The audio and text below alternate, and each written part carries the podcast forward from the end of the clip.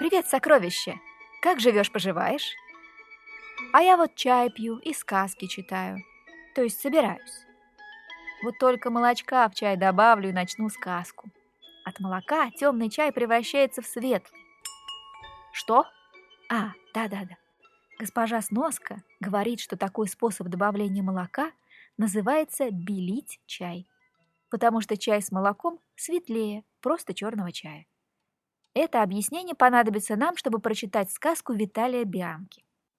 Будут еще объяснения от госпожи Сноски. Она так просто нас не оставит, конечно, но это уже по ходу сказки. Начнем. Вот послушай. Сидит старик, пьет чай. Не пустой пьет, молоком белит. Летит мимо сова. «Здорово, друг!» — говорит. А старик ей. «Ты, сова, отчаянная голова, уши торчком, нос крючком. Ты от солнца хоронишься, людей сторонишься. Какой я тебе друг?» Рассердилась сова. «Ладно же, старый!» — говорит.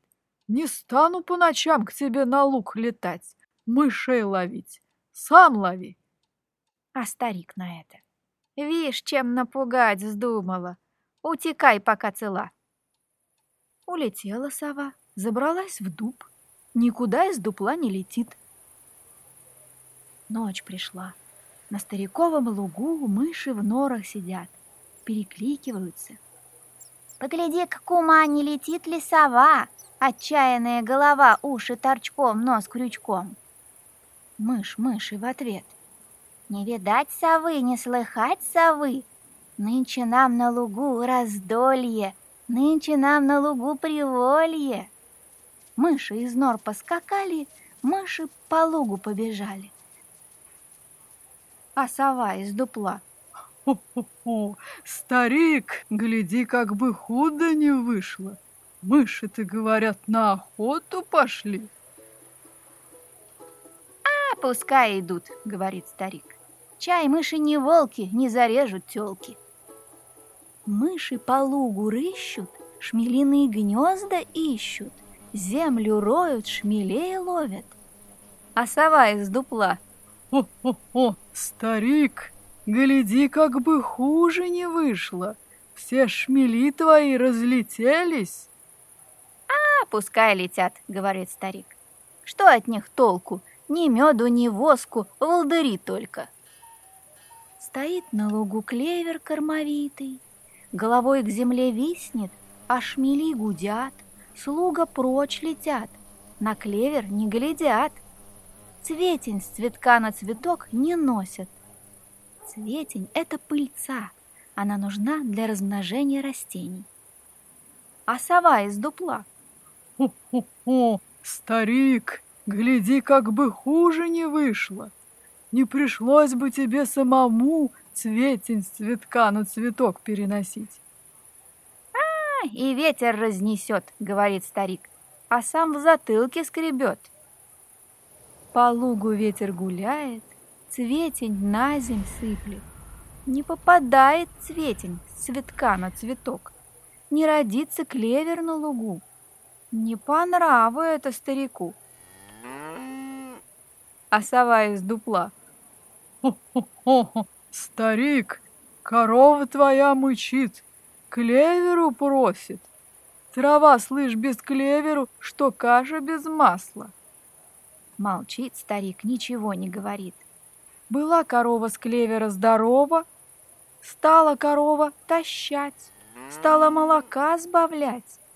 Пойло лежит, а молоко все жиже да жиже. А сова из дупла. Хо-хо-хо, старик, Говорила я тебе, придешь ко мне кланяться. Старик бронится, а дело-то не клеится. Сова в дубу сидит, мышей-то не ловит. Мыши по лугу рыщут, шмелиные гнезда ищут. Шмели на чужих лугах гуляют, а на стариков луг не заглядывают. Клевер на лугу не родится. Корова без клевера тащает, молока у коровы мало, вот и чай белить старику нечем стало. Нечем стало старику чай белить. Пошел старик сове кланяться. Уж ты, совушка, вдовушка, меня из беды выручай. Нечем стало мне старому белить чай. А сова из дупла глазищами луп-луп, ножищами туп-туп. То-то старый, говорит. Дружно, не грузно, а врозь хоть брось.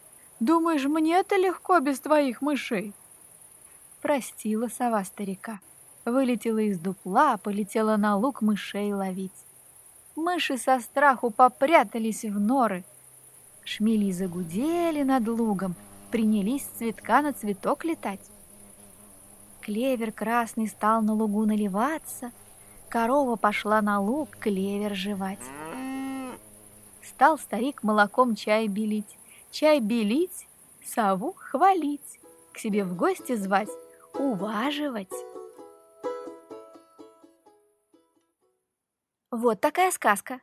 Все в природе связано. Каждый делает свое дело в длинной цепочке полезных дел. Ты вот молоко пьешь? Вкусно? Вот теперь знаешь, что без совы здесь не обошлось. Ну, а на сегодня все. Пока, сокровище. До следующей сказки.